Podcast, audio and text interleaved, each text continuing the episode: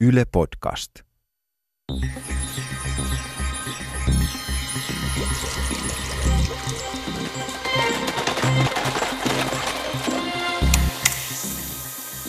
Mikko, jos voisit matkustaa aikakoneella, minne matkustaisit? Haluaisin ehdottomasti purjehtia Itämerellä 1700-luvun kauppalaivalla.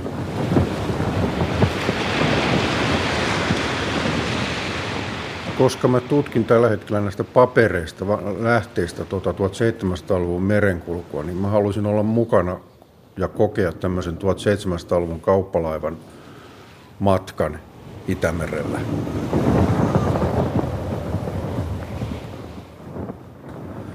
Haluaisin ehdottomasti kokeilla, että minkälaista oli, kuinka raskasta oli ohjata tämmöistä tota kaljuuttia, joka on täydessä lastissa, kovassa tuulessa, myrskyssä, pimeässä, kun ei näe mitään.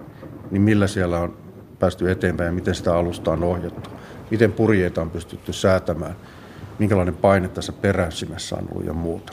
Eli miten rankka tämä matka oli, joka saattoi kestää toista kuukautta tuolta Amsterdamista Pietariin miten sitä selvittiin, minkälaiset olosuhteet laivalla oli.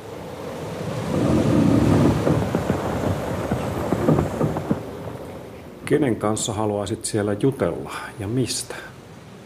No laivan kapteenin kanssa, että mitkä oli esimerkiksi tämän matkan suurimmat vaaranpaikat ja miksi. Esimerkiksi näissä tilastoissa näkyy, jota mä teen tässä, että Gotlanti on ollut hirveän vaarallinen paikka. Niin mistä se johtuu? Toinen kysymys, minkä mä haluaisin kysyä, on, on Jussarön saari, joka oli vaarallinen paikka laivoille 1750-luvulle asti, mutta ei siitä eteenpäin. Niin mistä tämä johtuu, että nämä haaksirikot loppu silloin 1700-luvun puolivälissä? Sitten mä haluaisin kysyä myös sitä, että kumpaa rantaa Suomenlahdella kannatti mennä, sitä eteläistä Viron rantaa vai pohjoista Suomen rantaa, kun oli omalla tavallaan vaarallisia kummatkin. Viron puolella oli tämmöistä rantarosvoutta.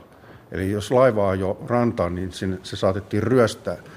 Suomen puolella oli hankala saaristo. Niin kumpaa, kumpaa kannatti mennä, kun mentiin Pietariin? Miten navigoitiin? Minkälaiset kartat oli käytössä? Käytettiinkö kompassia? Oliko Suomen harvoista majakoista mitään apua. Koska tota, yleensä laivat lähti tota, tänne Suomenlahdelle toukokuussa. Sitten se määrät väheni selvästi kesä, heinä, elokuussa.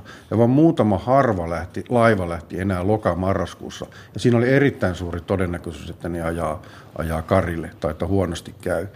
Niin miksi sitten kuitenkin lähettiin lokakuussa valtavan arvokkaassa lastissa kohti Pietaria. Miltä se tuntui ottaa semmoinen riski?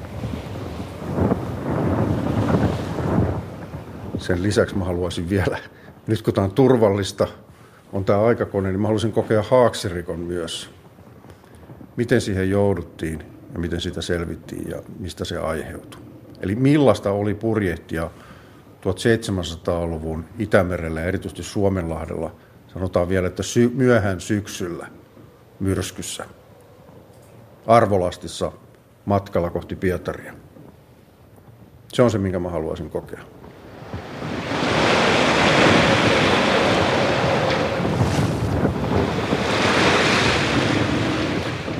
Haluaisin ottaa mukaani tämmöisen kapteenin kirjoittaman käsikirjoituksen omasta elämästään, tämmöisen tota, elämänkerran, koska tämmöistä aineistoa hirveän vähän, tämmöistä kertovaa aineistoa.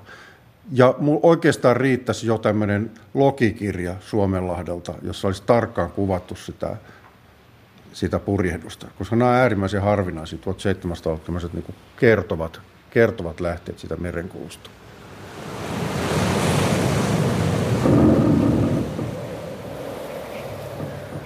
No, sulla olisi se aikakone. Missä vaiheessa sitten luulisit, että tulisi takaisin tähän päivään? Varmaan siinä joskus Napoleonin sotien aikaan, sen jälkeen kun höyryliikenne tuli, koska silloin höyrylaivalla pystyttiin menemään jo ihan suoraan viivaa ja loppu tämä tota, luoviminen, koska nämä luoviminen, eli se siksakkia meno, oli se, joka aiheutti näitä vaaratilanteita, kun mentiin liian lähelle rannikkoa, kun siitä vedettiin luovia Suomenlahdella. niin höyryn aika olisi varmaan tämä luonteva, luonteva tota, aika tulla takaisin.